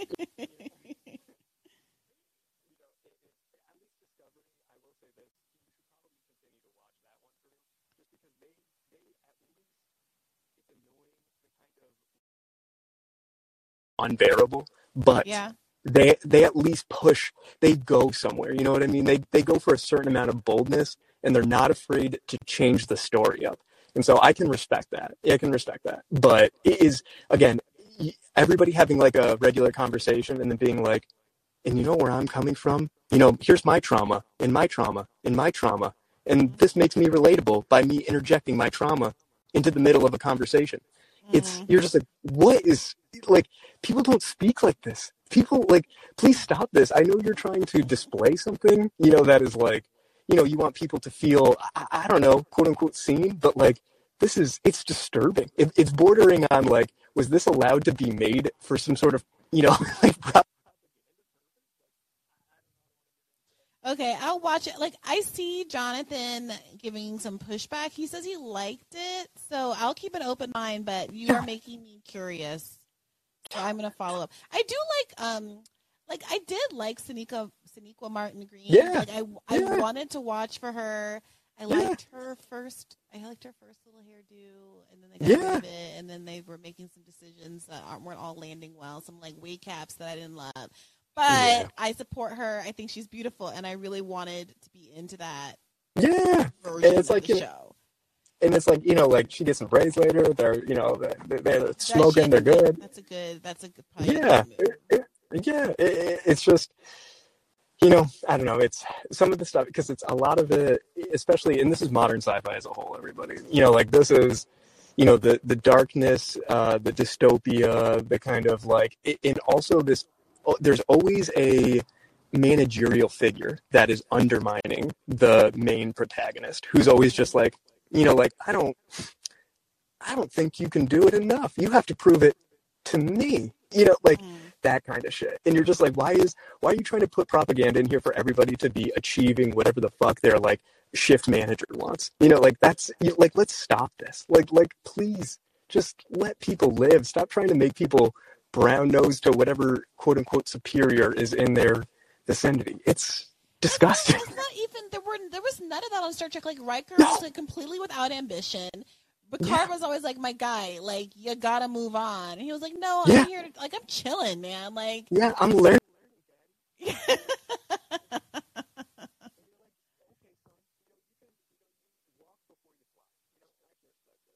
the way, Odo, I gotta ask you really quick, I saw it trending and they're looking at the guy from Superman to be the new Riker.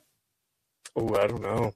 For new Riker? For a new reboot. And, like, the guy... No. What's the guy's name from Superman who they just fired from Superman, who's also from The Witcher? Oh, Henry Cavill. Okay. Cavill. He's very handsome. Anyway, he's not a Riker. And I was like, I'm not necessarily mad at this. Let's see how this plays out. No, listen, the truest tell. I don't care if a Riker is 4'2", I don't care their gender, I don't care what race, I don't care whatever. The true testament, how do they mount a chair? That's all we're looking for. You know, like, if they straddle that bad boy with confidence, you know, they kick it, you know, they swing the leg over.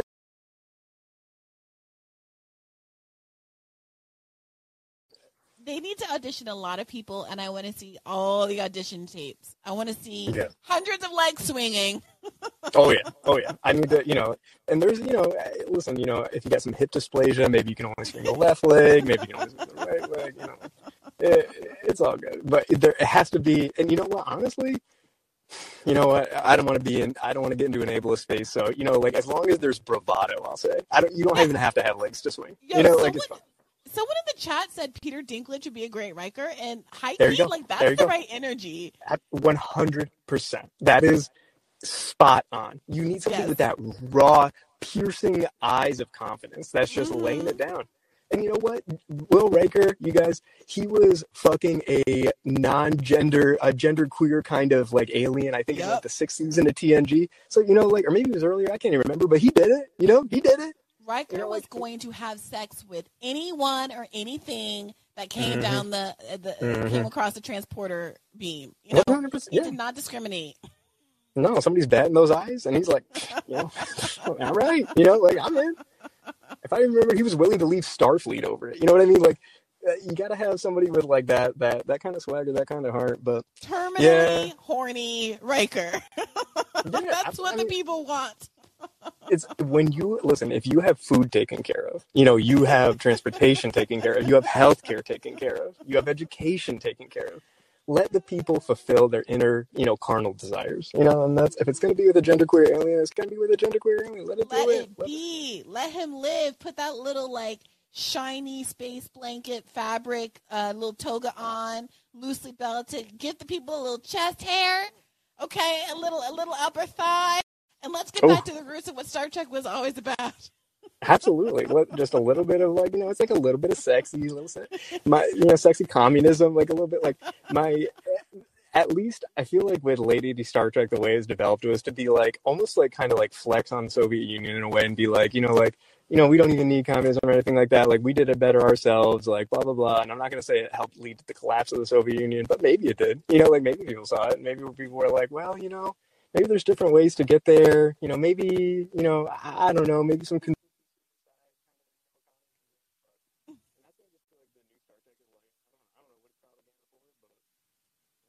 Okay, we're not here for it. Well, thank you. I have enjoyed this, Odo. I don't know about everybody else. But this is what it is. Mm-hmm. Mm-hmm. You know, so what it is. Sorry, go ahead. Oh, yeah. Yeah, I didn't get to watch this new episode. I did see the Stephanie Kelton one. You know, it was good. I appreciate the beat she's hitting is like, you know, stuff that's going to help, you know, rope people in a certain direction. So, you know, it's not going to be everything, you know, that we probably want, but it's anything that kind of, you know, shoves people and nudges them towards, you know, expanding, you know, their realm of possibility. I think that's, you know, number one, I think is like one of the most important things just for like a socialist bent in the country in general. And that's why, you know, I appreciate so much what you do. I was one of those people who was like, you know, your life, you know, stay up late, you know, go, you know, wake up late, live, you know, do whatever you got to do. But I do, you know, I see the utility and you do a phenomenal job. And I appreciate you out there taking the hits for people and having to get up early and, you know, really, you know, engaging with stuff that is, we all hold so many preconceived notions about everything. And so until you see or hear, you know, or even participate in, you know, working that kind of out, it's, you know, we're all stuck in our truncated senses of imagination until we're, you know, stimmed to explore something deeper. And I think you do a really great job at funneling people to, you know, I forget the name of the caller who called in blue, like, you know, saying like, you know, in a principled way, you know, it's not, you're not taking it, you know, sitting down. It's like you want, the assumption is that people are good and it's just, they need something, you know, they need the backbone to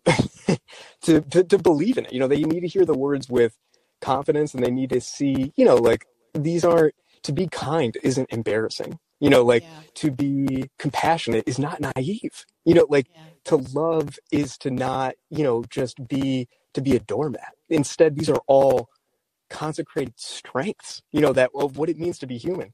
And yet we allow such, and I'm going to, you know, I don't mean to like put Robbie in this category, but he's very emblematic of it, is we don't need to allow very small-minded and, you know, high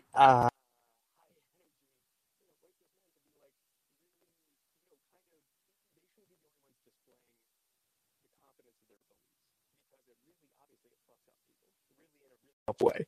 And so I appreciate what you're doing out there, and I appreciate, you know, people like, you know, Ole, who takes, you know, a more even antagonistic model to yeah. it, you know, but she gets some pushback, and God bless her for standing strong too. Yeah, it's incredible. It's, you know, like you can tell there's something inside, especially. And again, I don't want to, you know, I'm sorry, cisgender men. You know, I'm out here myself. Like I get it.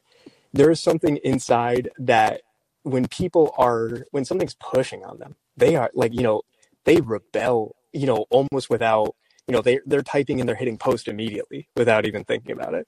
You know, they're saying words, you know, that they maybe otherwise would never say, kind of thing. Like when you speak truth, you know, the old hit dog hollers kind of thing. Mm-hmm. Like people are, you know, they react viscerally to it. And, you know, I haven't checked the, you know, the comment sections in the Rising YouTube page in, you know, a few months. But, you know, the last time I looked at it, it was, you know, like, I mean, you are saying the most tepid, straightforward, you know, things. And you would think, you know, like these people are thinking you were from Mars kind of thing, you know, like, but I don't know what the breakdown is, but like, it's tough. Cause what it shows me is like, people don't have maybe the models in their life. I don't know, like whatever cynical structure they have grown into, they defend. And, you know, that's a tough road to hoe, you know, like that's tough shit. You know? Yeah. And well, it does feel like there's slowly shifts coming. There were a couple of radars I did last week that people were really into. Everyone's really into all of the train derailment stuff. I feel like that could be a real like shift moment yeah. for the left, because it's a moment mm-hmm. where I think ideals have been proven to be completely empty. There's nothing in libertarianism or conservatism that really rises to this moment. You can sit around and say, I hate Pete Buttigieg, which is fine, like, yeah. no love lost. Mm-hmm. But, you know, it's not just a Pete Buttigieg issue. It's a systemic issue. Mm-hmm. Pete Buttigieg mm-hmm. is the one that told them they didn't have to get the good breaks back mm-hmm. during the Trump administration and, you know, the Biden during the Obama administration as well, you know, as David Sirota has outlined so comprehensively in the letter. Mm-hmm. This is not a partisan issue, rather. So Mm-hmm. I appreciate everything you've said, Odo, and I like you, you know, squaring that circle, saying that kindness isn't chuggy. No, it's not like a Star Trek way to look at the world. So I appreciate you calling in.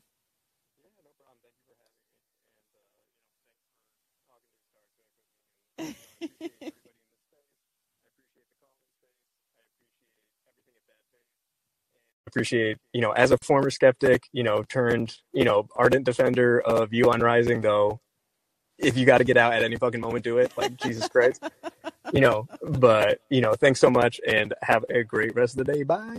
Thank you. You too, Odo. Keep the faith, and good on you for pulling over while you were driving so we could all be concentrating and safe.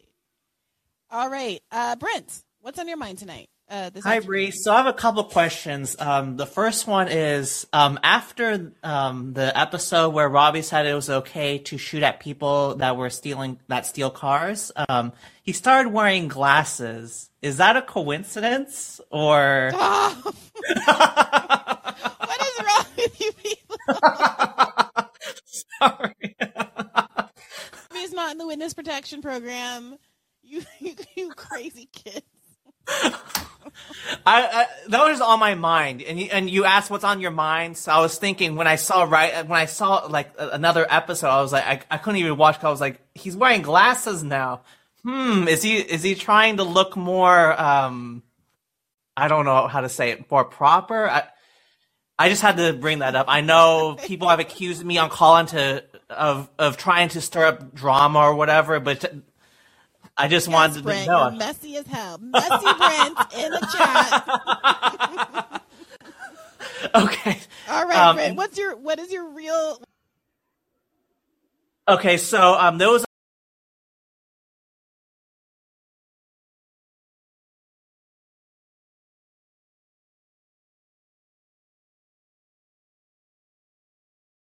What does it mean exactly to be anti-war, in your opinion? Is it to not fight back at all, even in self-defense, to let people kill you or to let people beat you up? Is it fighting only in self-defense? Is it invading countries because you're afraid that they're going to attack back? What is your approach, your opinion of what anti-war, what does that mean to you? Well, I don't know that I'm a pacifist. You know, but the question is, it's interesting, the framing, actually, because there's this question of, is it anti-war? Is it anti-imperialism? What is the difference? And I started to try to have this conversation a little bit when the war first started a year ago when I had old dude on the show. Sorry, my brain. I just had a complete brain fart. Birdie's foreign policy advisor, whose name just flew out of my head. I'm staring at his face. Matt Duss on the show. And at the time, given that I knew very little about Ukraine or the precipitating history or what was really going on, it was like the first week or so, I was trying to frame the conversation more to be about, well, what are the standards in a more abstract way for when Americans should be involved in a conflict that doesn't involve us directly? Because that's the scenario, right? Like, no one's really coming over here. So when do we go over there? And, you know, as many times as I brought that up over the course of the last year, I've never really gotten a satisfactory answer. And there is this idea in people's minds of a platonic ideal World War II type scenario where there's a very clear genocide happening at a scale at which it seems deeply unethical not to intervene to stop. But given how many genocides have happened subsequently, given the level of tragedy that's happened subsequently that we have not intervened in, it raises this question of, is there ever an ethical compulsion to intervene? And how can we tell when that is, or when a genuine tragedy is simply being used as an excuse for Americans' world building? And I don't know. I don't have the answer to that question. And I really do wish we were able as a community to be kind of having those kinds of questions instead of endlessly going back and forth about, like, you're no, you're a Putin puppet, no, you're, you know, whatever, you know, you're going to drape yourself in blue and yellow, et cetera, et cetera. Right. So my question then is, do you believe those people bring up like the shelling, people, Ukraine killing their own citizens in the Donbass. Mm-hmm. And people say, well, Russia, they're trying to protect the ethnic Russians, so they were justified to invade. Do you believe that Russia was justified to invade Ukraine because Ukraine was committing a genocide in the Donbass? Was Russia justified in invading because Ukraine was doing a genocide in the Donbass? I'll tell you what. There's a version of this where you just switch the names of the countries around, and we, you know, could very easily say America was justified in intervening somewhere to stop some genocide, and we say it all the time, and we, you know, so. And by the way, I might say that America was wrong to have done that, right? Like I very well would probably have said. So in that case, then Russia's wrong doing it too. But there's two questions here. There is Russia wrong, and also is America hypocritical for pointing out that Russia's wrong and pretending that it behaves any differently? Absolutely. I mean, look at the Middle East, the involvement of America in multiple Middle Eastern countries. I mean, the U.S. is in no position to wag their finger at Russia and say, you're wrong for invading Ukraine. I mean, the U.S. is not, I mean, you look at Iraq, the most well-known example of invading a country. I mean, the U.S. is in no position to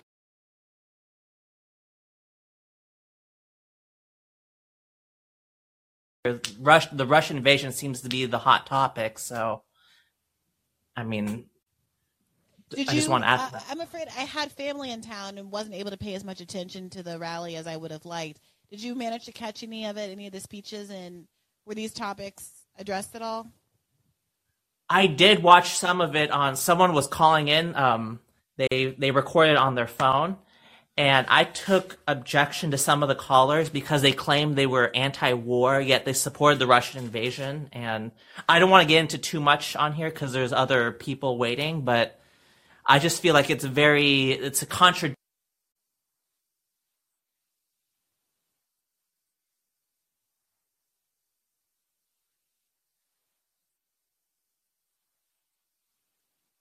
Or movement, or do you believe that as long as they say something anti-war, whatever they say on YouTube or whatever doesn't really matter? Yeah, I mean, my top level about the event was that I think it's completely fair for people to have their criticisms, but I support the idea of coming around a single issue, even with people that you disagree with. And you can be there, draw contrast with the people that you want to draw contrast with, distance yourself from views that you don't hold, et cetera, as long as there is like genuine alignment on a significant broad issue, like being anti-war. Now, sorry, I want to interrupt really quick. Sorry, I apologize. But the difference is not whether someone believes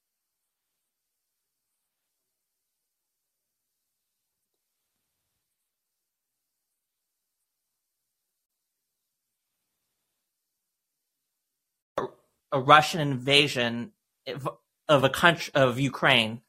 And yeah, I feel like that's what I'm getting at. That's what I was getting at when I said, you know, genuinely an agreement about a top level issue. Now, the question about whether or not people are genuinely anti-war is an interesting one. Are you anti-war, or are you just anti-Ukraine? Right. That's a legit. Yeah. And I don't know enough about who was saying what there to really opine on whether or not that was the case. But again, to be honest, should the whole event be canceled because there was somebody involved that maybe took that position? I don't know about that either. I mean, you'd have to tell me more about what was going on at the event. And like I said, I wasn't able to watch enough of that. But were there speeches anti-war? I didn't hear all of them. I only hear a certain portion, like only a select speakers. I can't really address the whole rally as a whole, but I do feel like if someone is going to be a speaker at a rally, anti-war rally, they need to have a consistent anti-war message, and the what it means to be anti-war needs to be clearly defined, because it's very. I saw the attendance at Washington D.C. You're very familiar with Washington D.C., obviously, and they couldn't fill, you know, that rectangle on the steps of the Lincoln Memorial? Like, there's like a place where they sell, there's like vendors.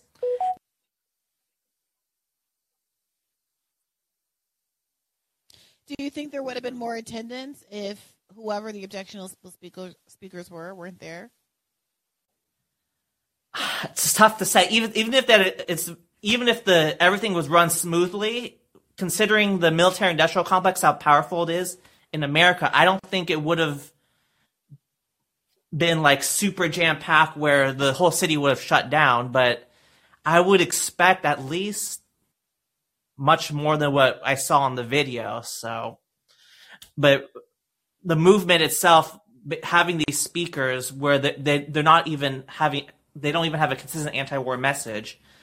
It's going to be very hard to convince people who believe that only Russia is the bad guy and the U.S. is totally innocent in the world. I mean, it's very hard to convince those people to get on board with the anti-war movement and to vote for their interests. So, yeah. I mean, like, I just was trying to. I don't know that I would connect low attendance to whatever the controversies were about speakers, and I am sensitive to the critics of the people who are involved in this, who say, well, the critics of it aren't necessarily trying to put on their own conference or offering alternatives. You know, they're not planning events. You know, say someone like Chris Hedges, who participated. I'm sure if someone had an alternate anti-war rally with a lineup of speakers that was all non-objectionable, he would be happy to speak there as well. But it does seem to be that there's a lot of negativity that always comes out around these things, perhaps justifiably so. But very little that's done to organize alternatives, and it does make it seem sometimes a little bad faith. So, I don't know. It does seem like there were maybe one or two people who were really what this was all about, and maybe the event would have been more successful and drawn more viewership or participation if they hadn't been involved. But honestly, like, I don't know. I'm not a big fan of putting so much focus. Like, if it were me and I disagreed with one of the speakers, I would have said, I'm going to come, I'm going to speak. I disagree with so-and-so's view on X, Y, and Z, but I think this is an important event. And I just think the ugliness gets to a point where you are creating the reality, not you personally, but obviously critics are creating the reality of low turnout and less efficacy. It's a difficult chicken and the egg situation, but I don't know. Again, I'd prefer to take a closer look at what was actually said before I weigh in per se, because I don't the problem here. I heard that the Ritter person didn't actually speak, that they withdrew from the event. I think he did. I don't know. I didn't watch the whole rally, so I don't know if he was. I think he was forced to withdraw, I believe, because of I heard he was involved with some sort of inappropriate behavior. But I don't know the whole story regarding that. I mean, it's very. I try to focus on whether someone's the anti-war message. The other outside stuff, I mean, that shouldn't be the focus of the rally. So, and I do want to address one more thing before I get off. The thing about if you criticize but you don't have a better option, you have no room to criticize. So if I criticize Robbie on his segment,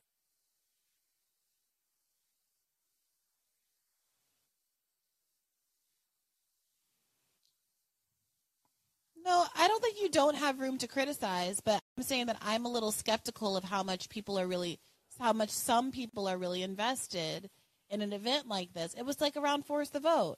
It was like a bunch of people saying, well, you're not a real organizer. So, and laughing about what the turnout was when at no point did they say, well, I will help you make this better, or I will help you plan an alternative. It was just about punching down.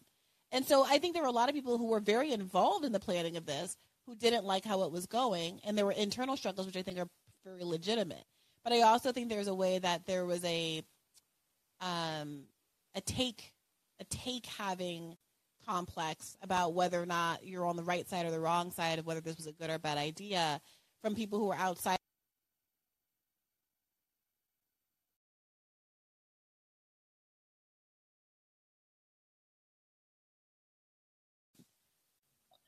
Right. You're everyone's allowed to have an opinion, but right. You know, I see what happens when someone says, hey, should there be a general strike? And a bunch of people are like, no, we can't even have a discussion about a general strike. I don't know. That's suspicious to me. Of course you can have an opinion that it's premature for a general strike. But if you think it's premature for a general strike and at no point you ever want to make moves toward us being in a situation where that could actually happen, including the public education piece, where we even just explain to folks what a general strike is and what the historical precedence of it is, well, at a certain point I start to become suspicious that maybe you don't actually want there to be a general strike at all because you don't actually care about what the goals of the general strike are. And maybe you're an op. Like, I don't know. Right.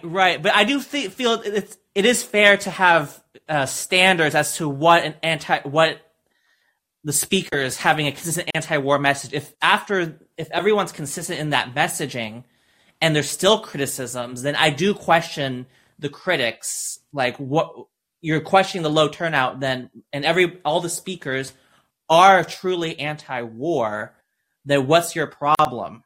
I could see how the critics could be seen as having an agenda, but in terms of the speakers, I do feel there is some fair criticism because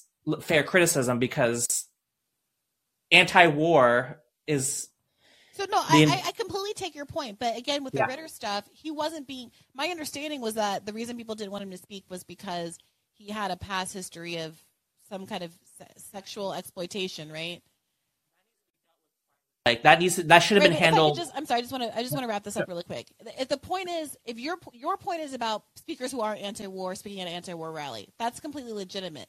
But that is not what I was hearing about. What I was hearing about was people who had checkered past, who were hostile to other interest groups, who were maybe transphobic or did other kinds of things, that were also invited to speak, and who were right-wing, who were libertarian, who were Rand Paul, those kinds of things. And, you know, I feel differently about each of the kinds of categories that I mentioned, but the general principle of, if all those people want to come and talk about being anti-war, is that a net good, as long as everyone distinguishes that, well, I don't agree with that person's transphobia, and I don't agree with that person's libertarianism, and I don't agree with X, Y, and Z. I see the value of that. And I respect people who feel differently, but I see the value of that. Now, your question about, well, if you're not even anti-war, is there value in that? I think is a legit word of folks, at least like the Ritter guy. But, you know, that's so I'll let but thank you so much for letting me speak on this, and I'll get going. So thank you. Thank you so much, Brent. Keep the faith. Thank you. Thanks for calling in. Bye. Let's see. This is one of the hop around ones, right? Brent was from the front of the line. So I'm going to hop around and do Fahim, what's on your mind? Good. How are you, Bree? I'm doing well. How are you? I am cooking for the next 10 days. Yeah, basically.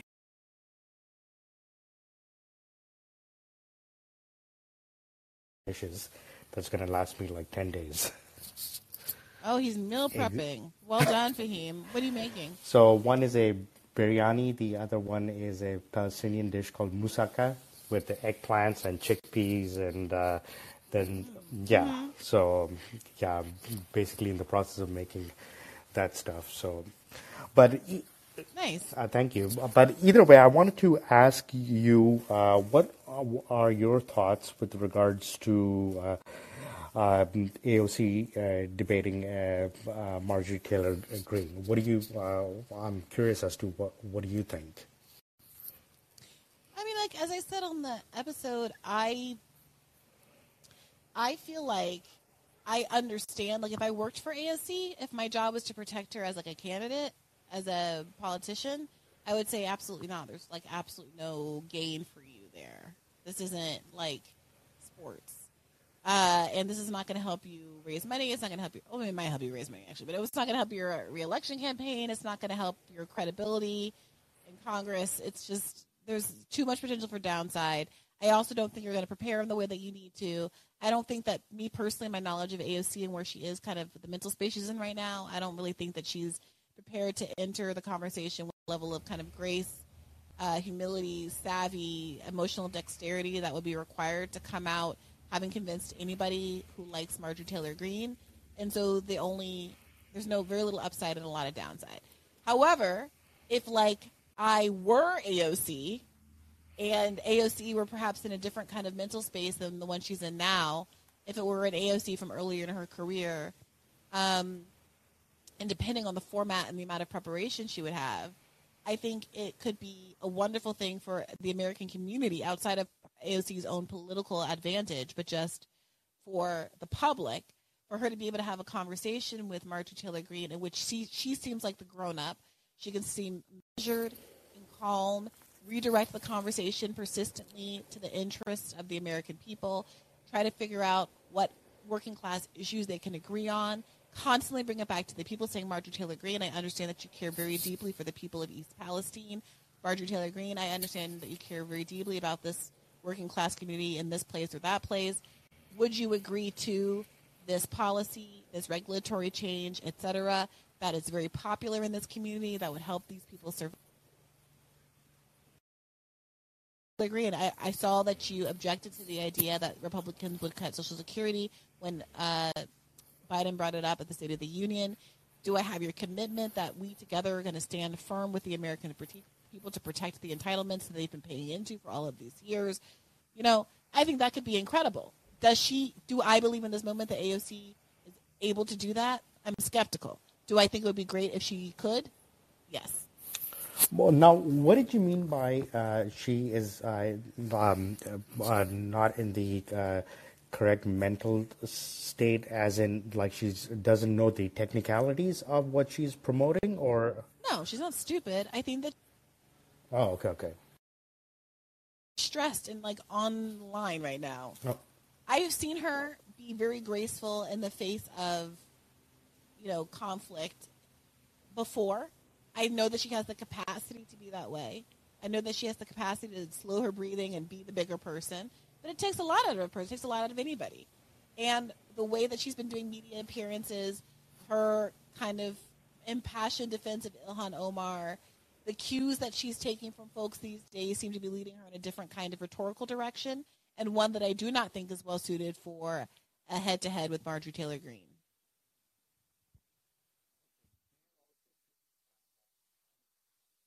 Compared to Taylor Greene's personality, she is more measured in what how it's going to reflect on her, versus like Taylor Greene seems to be like, even she may be babbling the most insane thing, but of a for lack of a better term, like a forcefulness about her, or no. What? I'm sorry, I missed the end there. No, like Taylor Greene, it seems like when she, even though she may be saying stuff that may not be totally batshit crazy, but she has more of like, okay, I'm coming to a gunfight, so I'm going to come and fight and not worry about what happens later on. Whereas AOC seems, at least it's my impression, it seems to be that, okay, how is it going to reflect later on me, and what's going to happen later on, as opposed to Taylor Greene seems to be more like, okay, the fight is right now. I'm coming in with my biggest punches, and also it seems like it's two different approaches.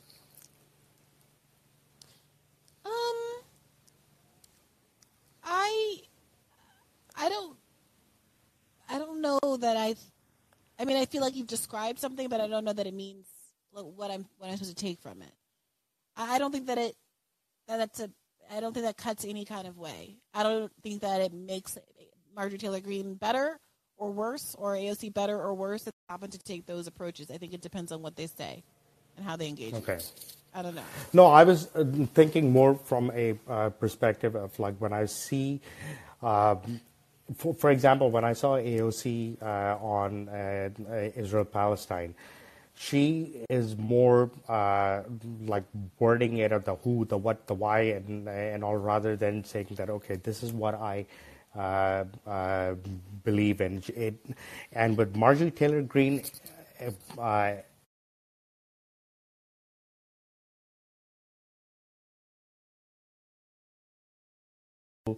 with her position that she takes. So that's one of the things I also felt like with the AOC. I mean, she can... No, I disagree. I think that AOC is forceful on opinions that don't involve bringing the entire military-industrial complex down on your head. It's very easy to be very forceful about how you hate globalists and want to cancel CRT. Like, that doesn't take bravery. It takes a lot more courage to stand up to the Israel. Green is out here talking about we need to cut aid to Israel and put conditions on aid, and they can't do an open-air prison for Palestinians. Like, I'll laud her for that, too. But AOC is forceful about plenty of things. We saw her forcefully defending Ilhan Omar. We saw her forcefully talking about, all that crying at the border and stuff. She can be given a passion speech, too, if she wants to. But you can't. That's comparing apples and oranges, it seems to me. And Marjorie Taylor Greene, she grandstands about stuff that is important to her. Okay, but that doesn't mean that she's right. It doesn't mean it necessarily even comes off as especially persuasive. And I don't think that AOC would be better in the exchange if she just started hollering and screaming about stuff either. I think you need to seem like the calm, cool, collected person and the adult in the room when you're dealing with someone like Marjorie Taylor Greene, and not overstate, not accuse Marjorie Taylor Greene of things that she hasn't said. Don't say Jewish space lasers, because that's not actually a quote.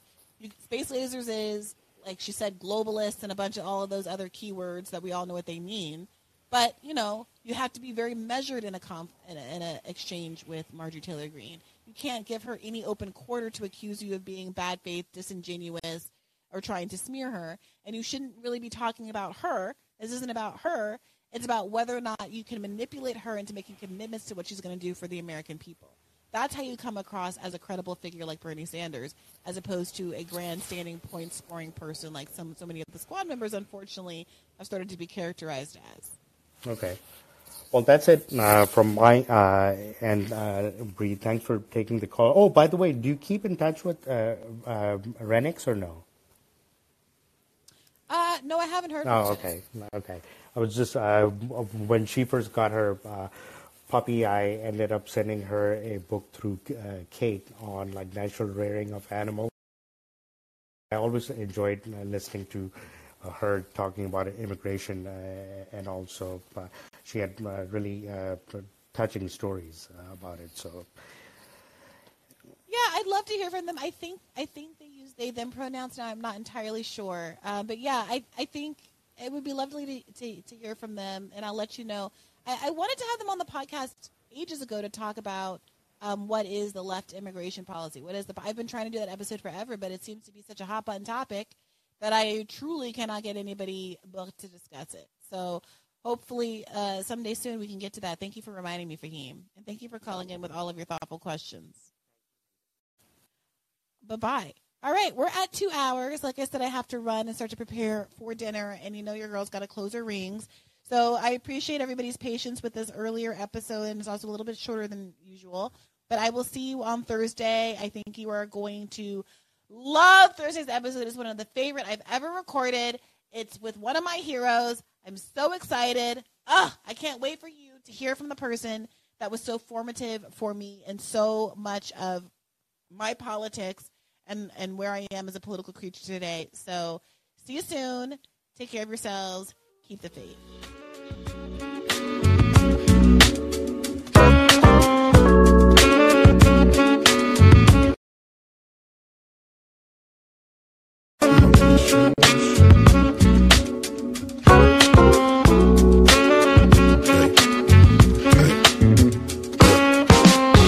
Wish I was a lion in the tall grass. Wish I had a pilot and a podcast. Wish I had a strong donkey that can haul ass and travel with portable speakers playing bars, scats. I wish I had $1 million. I wish I had 1 million albums. I wish I had 1 million problems. That way I couldn't pinpoint all 1 million outcomes. I wish I found a genie lamp. I wish them girls gave me them sugar like Beanie Man. Yeah. I wish I was a comedian. A late night sitcom syndicated on TV Land. I wish this well had water in it. These kids are stealing all my pennies. focused on my wealth. You can help me wish, but I would rather wish for help. It's like, I wish, that every time we dive in it feels just like this. I wish, that every time we do it, it feels just like this. I wish, that every time we love it, it feels just like this. It feels just like this. It feels. I wish I had a time machine. Wish I had a better rhyming speed. Wish that I could speak to giants after climbing up a green stalk that grew from my lime bean. I wish that I could spread my wings. I wish that I had 7 limbs. Yeah.